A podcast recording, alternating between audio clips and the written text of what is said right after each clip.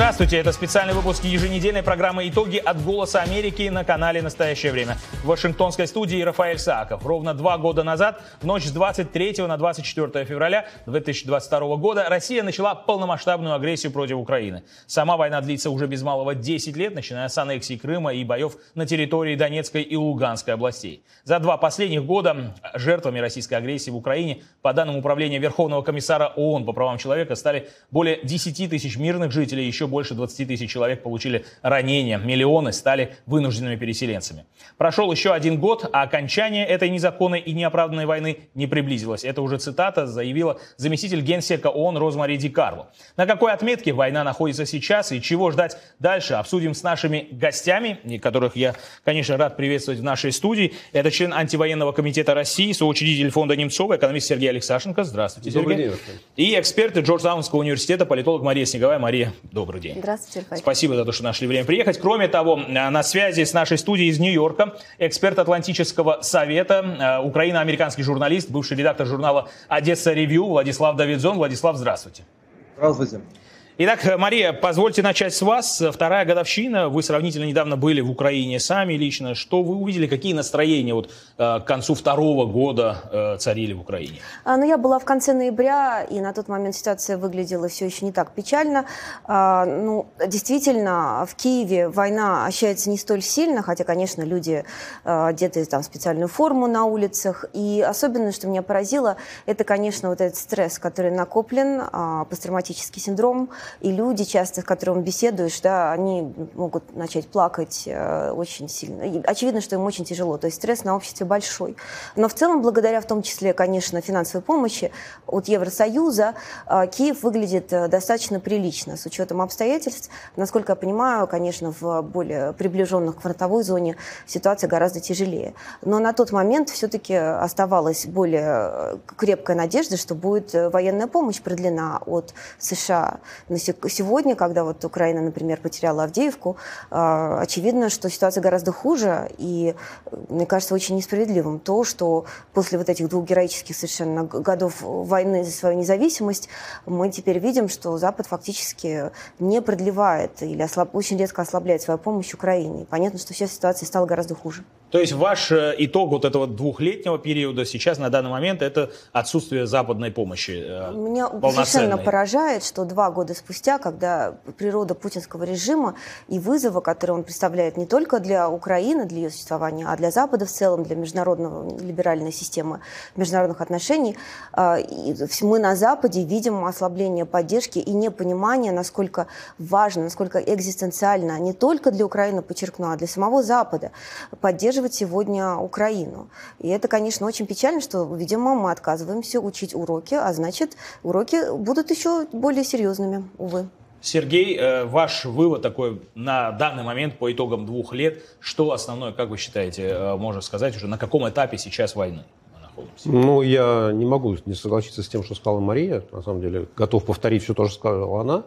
Э, в качестве дополнения, наверное, надо сказать, что Путину удалось запустить российскую военную машину по производству оружия. И э, это произошло достаточно быстро, произошло во второй половине 2022 года. А, и она вышла на плато, да, она не может производить больше, чем она производит сейчас. Предприятия работают три смены, 7 э, дней в неделю. Э, вот. Но то количество, да, устарелого, да, может быть, не очень эффективного, да, оружия, вооружения прошлого века, там, середины прошлого века, ну, много да, и ну, вот Мария считает, что сильно изменилась ситуация с конца прошлого года. Я считаю, что она сильно изменилась при середине лета прошлого года. Да, когда стало понятно, что то количество вооружений, которое Запад, в первую очередь Америка, дала Украине, недостаточно для того, чтобы внести перелом э, в военный ход событий в пользу Украины. Да, и, собственно говоря, с середины лета 23 э, года инициатива ну, прочно находится в руках э, российской армии. Э, она оказывает давление по всем направлениям, где только можно. Э, да, успехи не очень велики, слава богу. Но, вы знаете, как капля, капля камень точит. Да, мы же не знаем, сколько, насколько нам хватит силы, духа э, у украинской армии сопротивляться. Дух ведь вещь хорошая, и, конечно, боевой дух, мораль украинской армии вещь важная. Но если нет вооружения, если нет снарядов, если нет танков, если нет артиллерии, то никакая армия долго не может продержаться. Поэтому у меня очень такой пессимистическая оценка ситуации. И, к сожалению, если там заглядывая так, захищая ваш вопрос, я не вижу хорошего выхода. Я не вижу, что в США, в Америке есть хотя бы какой-то минимальный политический консенсус тех игроков, чье мнение важно для того, чтобы изменить ситуацию. Мне кажется, вот сейчас все... Опять, я, я очень хорошо понимаю американскую политическую жизнь, обсуждаются внутренние проблемы, которые, конечно, для американского избирателя, да, для американских политиков, они гораздо важнее, чем все, что происходит в Украине, которая далеко. Но это такой узкий взгляд на мир, да, который ограничен маленьким кусочком земли, а не взгляд ведущей экономической и политической военной державы мира. К теме западной помощи мы, конечно, вернемся еще отдельным блоком в нашем разговоре. Сейчас же э, к Владиславу обращусь. Владислав, от вас тоже хотелось бы услышать все-таки вот э, некий итог вот этих двух лет. Э, в Украину мало кто верил изначально, и, получается, чуть ли не за пять дней, предположительно, могла Украина пасть. Но Украина держится уже два года, достойно держится. Как вы считаете, вот что вы слышите, что вы знаете, насколько Украина может еще дольше держаться? Да, спасибо. А, мне придется, а, мне придется согласиться с обоими моими, моими коллегами. С одной стороны, а, действительно, ситуация достаточно пессимистически выглядит сейчас. Не очень приятно смотреть на внутреннюю политику США, где мы уже четвертый месяц подряд не можем договориться послать новый пакет помощи Украине. Э, я, я только что провел неделю в Вашингтоне, наблюдаю за этим процессом, как, э, как мои украинские коллеги и друзья, и лоббисты ищут голоса в Конгрессе. Это очень все депрессивно выглядит. И опять, хотя ситуация еще не потерянная, есть все шансы, что Конгресс проголосует за, за следующий пакет, и я, я буду в этом оптимистично. Э, э. С другой стороны, э, действительно, все плохо выглядит в, в Авдеевке, боевой дух у армии украинской падает, потому что люди уже два года воюют, и многие из них 24 месяца воюют, и э, непонятно, когда их поменяют на, на, на передовой э, другими молодыми людьми. Э, естественно, население э, поддерживает армию, но а, перестала ходить в а, ходить в военкомат, чтобы. Опять же, тема мобилизации стала причиной, одной из причин э, разногласий между президентом Зеленским и генералом Залужным. Э, как вы считаете, вот эта тема может еще больше расколоть украинское общество или все-таки будет найдено какое-то решение позитивное? Я не знаю, как они обойдутся без э, дополнительной мобилизации. Я не знаю, как они э, обойдутся без еще несколько сотни тысяч солдат. Их просто недостаточно. Э, потери Украины очень, очень высокие, так же, как в России, хотя намного меньше, может, два раза меньше или три раза меньше. Но население Украины в три с половиной раза меньше, э, в четыре раза меньше. И за каждого убитого уничтоженного украинского военнослужащего нужно э, Украине убить или уничтожить 4 или 5 русских военнослужащих, чтобы просто держать планку. И это, это очень сложно. И э, действительно, администрация президента Зеленского боится мобилизации, они опасаются, что их рейтинг будет падать, и они пытаются обойтись без, э, без новой мобилизации.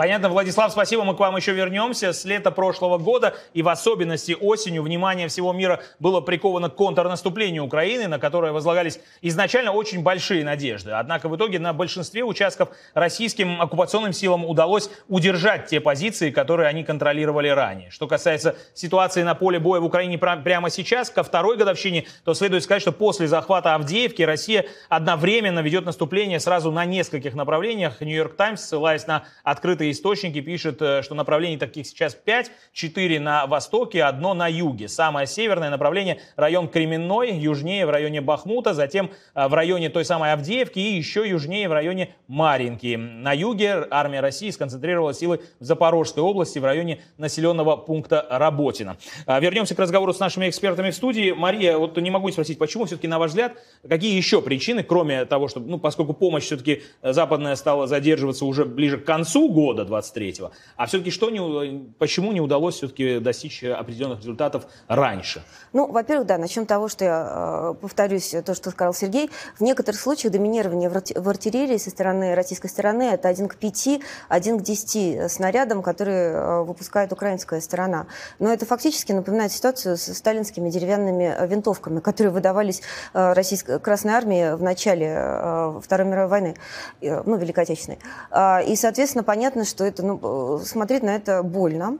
Еще ситуация может ухудшиться, скорее всего, после перевыборов Путина в марте, когда у него получится возможность объявить там новую волну мобилизации. Правда, они уже и так неплохо справляются, судя по, во всяком случае, официальных данных. У них там приток добровольцев идет, так называемых волонтеров на высокие зарплаты. Есть чем платить, и уже с начала года там порядка 50-60 тысяч человек пришло. Но и до этого, то, о чем говорил Сергей, западной помощи было недостаточно. А прежде всего в связи с тем, что, например, у Украины отсутствует доминирование в воздухе. Они не могут, как бы многие специалисты военные говорят о том, что а, с этим а, без доминирования в воздухе невозможно успешное наступление осуществить. Второй момент – это, конечно, доминирование по дронам. Это война, насколько я понимаю, сегодня, это война на истощение по типу Первой мировой, но при этом с дронами. И дроны играют огромную роль, потому что они фактически способны зачищать пространство, особенно во время наступления. У Украины, а, вот перелом у России по производству дронов, он наметился именно уже летом прошлого года, что говорит о том, что, увы, ситуация может существенно ухудшиться для Украины впоследствии, когда, Россия, когда это преимущество России покажется более очевидным. Ну и, конечно, тот факт, что вообще первое а, контрнаступление Украины в 2022 году оказалось столь успешно, в том числе потому, что российская сторона была не готова, просто не было людей, и фактически никто толком не контролировал оккупированные Россией территории.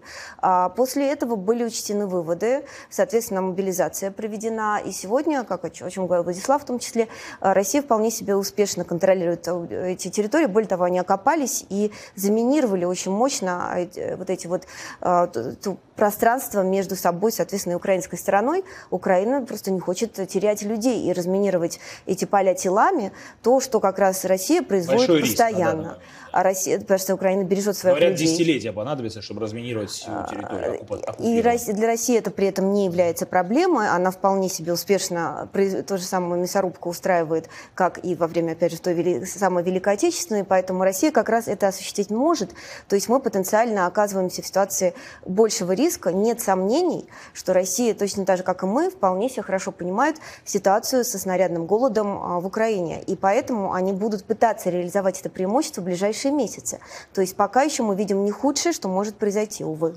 Сергей, э, у вас хочу спросить больше с точки зрения Кремля. Удалось ли, получается, вот если вот это контрнаступление Украины заглохло отчасти, уда... говорит ли это о том, что э, Кремль не то что перегруппировал свои войска, а учел какие-то ошибки? Мы многие говорили о том, что привлекают заключенных, э, опять же, те же пригожинские формирования и так далее. Может быть, после бунта Пригожина что-то изменилось. Какие еще ключевые вот за этот последний год вы, может, видите вот аспекты? Ну, смотрите, Конечно, российская армия учится. Российские политики, которые ведут войну, в том числе и Путин, тоже учатся. И от своей, от своей идеи Блицкрига, взятия Киева за две недели, перешел к такой полномасштабной, играющей войне, войне на истощение. А, и вот мы говорим о мобилизации, потенциальной мобилизации в Украине, мобилизация в России. Понимаете, мобилизация в современных условиях, ну, пришли к тебе 100, 200, 300 тысяч людей. Но это не армия. Да, это не армия современная, которая может воевать, это не армия, которая воюет по тем принципам, которым воюет украинская армия. Людей нужно подготовить. То, что называется боевое слаживание. Их нужно слаживать, там, не знаю, отделение, взвод, рота, батальон и так далее. Да, и это занимает очень много времени. Это делается там и не за один, и не за два, и не за три месяца. Да, и мы видим, что вот мобилизация, которая прошла в России э, в осенью 22 года, вот эти люди появились на фронте значимо летом 23 года. Да, то есть вот это даже в российской армии, которая не жалеет людей, о чем правильно говорит Мария, да, и готова, готова, готова бросать их куда угодно, и все равно понадобилось большое время для того, чтобы научиться и понять, э, что с этими людьми делать, как из людей сделать а солдат, сделать армию. У Украины нет там, ракет дальнего радиуса действия, у России они есть. А еще есть Корея, а еще есть Северный Иран. Да? У Кремля есть ресурсы на усиление своего давления. Да? Запад предоставил, Запад, не дав Украине оружие, там, не знаю, в конце 22 года, посчитав, что Украина может, как Харьковскую операцию, все на легких джипах пройти дальше, ну, соответственно, у Путина появилось там 8 месяцев на строительство линии, э, защитной линии, вот это, то, что называется зубья дракона или линию Суровикина. Он же воспользовался этим. Да, и построил такую линию обороны, которая выяснилось, что в, американском, в американской армии нет генералов, которые знают, как ее проходить. Потому что никто не воевал, никто не готовился к сухопутной войне. В принципе, ни российская армия не готовилась. Да, после развала СССР не было армии, которая готова нам, не знаю, за, за пять дней дойти до Ла-Манша. Нет, мы видели, что нет. Да? Ну, вот Россия подготовила армию, которая сегодня может вести наступательные операции. Да? Да, с огромными ценами для общества, ценой для общества, потерями людей. Все правда. Но ведет.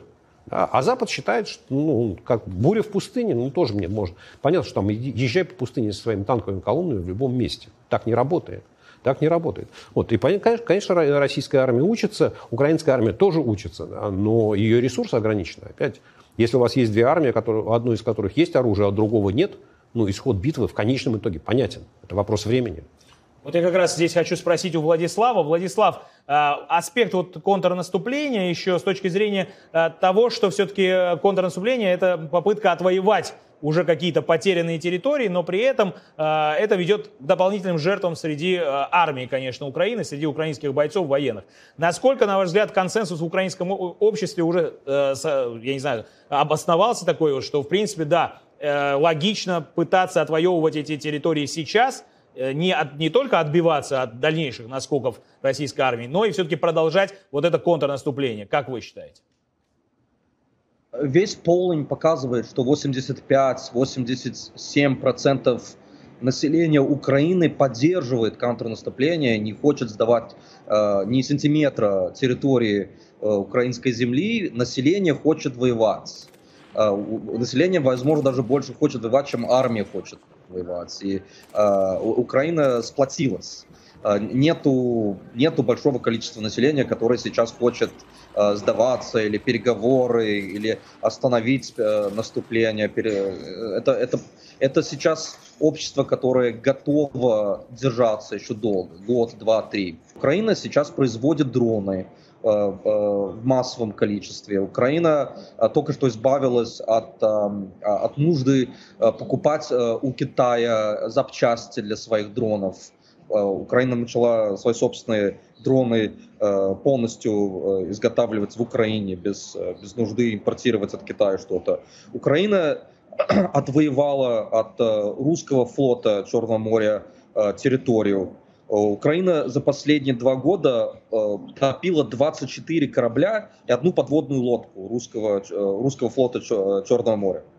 У, у России изначально было 7-6-7-7 кораблей в этом флоте. 25 из них э, теперь утопила Украина. Украина их э, дронами уничтожает и ракетами уничтожает и Россия не может установить этот процесс. Это в среднем а, один корабль в месяц. 25 кораблей, два года войны, это, это раз в месяц а, Украина а, унич... может уничтожить русский корабль, который достаточно дорогой, может стоить 100 миллионов долларов или 150 миллионов долларов или 200 миллионов долларов, используя дрон, который стоил 300 тысяч долларов или 500 тысяч долларов.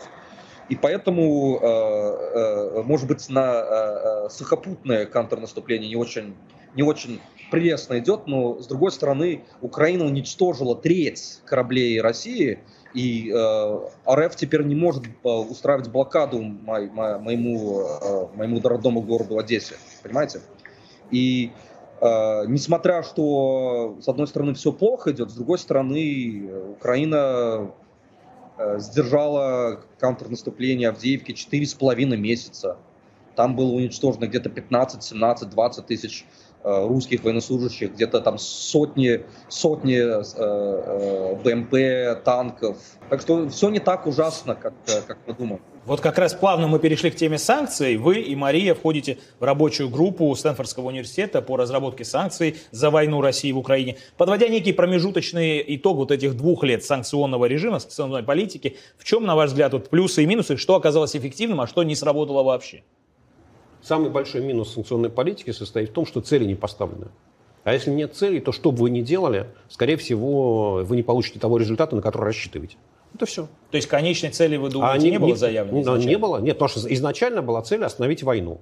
Но мы понимаем, что так же как... Нести раскол в элиты путинские. Подождите, вот была цель остановить войну. Да, и мы понимаем, что деньгами, санкциями война не останавливается. Она останавливается оружием.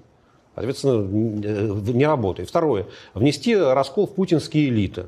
И закрыли все элиты, заперли, всех подвели под санкции и не сказали, как из-под санкций можно выйти. Ну и как вы ее расколите, если они сидят вместе в одной подводной лодке? Нельзя их расколоть. Третье. Увеличить для Путина экономическую стоимость войны. Ну хорошо, увеличили. И что дальше? Ну, еще увеличили. Вот посчитали, 200 миллиардов стоит война. Ну и что? От этого же ничего не меняется. Да, поэтому вот если вы не понимаете, какую задачу вы решаете, то все действия, которые, если вы не поставили цель, то все ваши действия, они будут явно ошибочными. Поэтому санкционная политика, она, прямо скажем, можно, знаете, как можно выделять отдельные элементы удачные. Ну, например, там, Европа отказалась покупать российскую фанеру. Производство фанеры упало на 40% и не восстановилось. Но с точки зрения российского ВВП фанера, это вообще там, его не видно под, под микроскопом. Ну, поэтому успехов я особых не вижу. А, ну, я не вполне согласна с Сергеем, потому что задача, безусловно, была сделать а, для Путина ведение войны э, сложнее, а, ослабив, снизив поступление ресурсов в российскую экономику. И вот Сергей говорит, что действительно обменный курс играет ключевую роль. Это правда.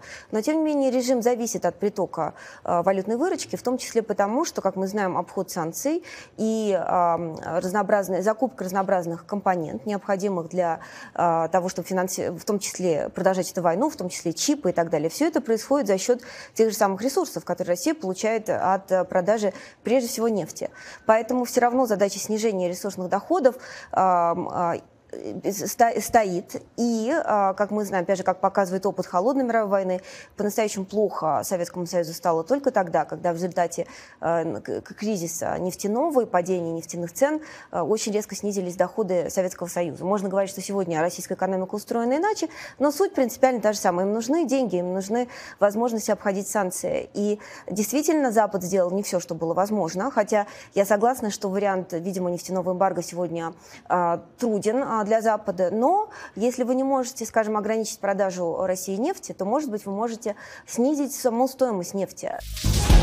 Добавлю, что комментируя анонсированные на пятницу санкции Белого дома против российских властей, последовавшие уже за смертью оппозиционного лидера Алексея Навального в колонии, официальный представитель Госдепартамента Мэтью Миллер заявил, что Вашингтон исследует все возможные дополнительные механизмы, которые способны подавить российскую военную машину. Теперь вкратце о самих объявленных санкциях. Более 500 физических и юридических лиц в России вошли в новый пакет санкций США, который, как подчеркивается в официальном пресс-релизе, был приурочен ко второй годовщине российского вторжения в Украину и к смерти Алексея Навального, со вдовой которого Юлией Навальной в четверг встретился президент Джо Байден. Мы сделаем так, чтобы Путин заплатил еще более высокую цену за свою агрессию за пределами страны и репрессии внутри ее, заявил Байден, представляя новые санкции. По числу вошедших в список лиц, это, как заявил госсекретарь Энтони Блинкен, крупнейшие отдельно взятые санкции Соединенных Штатов. Среди прочего, Вашингтон ввел экспортные ограничения в отношении примерно 100 компаний, обвиняемых в поддержке российской военной машины. И это все, что мы успели обсудить сегодня в специальном выпуске программы «Итоги» на «Голосе Америки» и телеканале «Настоящее время», приуроченном ко второй годовщине полномасштабного вторжения России в Украину. Напомню, что в гостях у нас были Мария Снеговая, Сергей Алексашенко и Владислав Давидзон. С вами был в студии Рафаэль Сааков. До свидания.